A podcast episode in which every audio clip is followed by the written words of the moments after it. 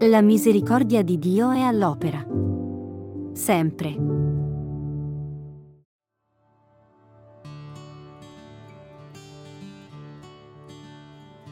Si alzarono e cacciarono Gesù fuori dalla città e lo condussero fin sul ciglio del monte, sul quale era costruita la loro città, per gettarlo giù.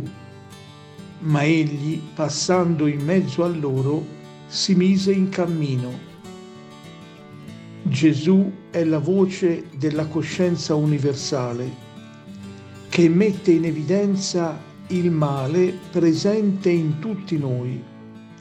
È una voce così vera e così chiara che non sempre siamo disposti ad ascoltare.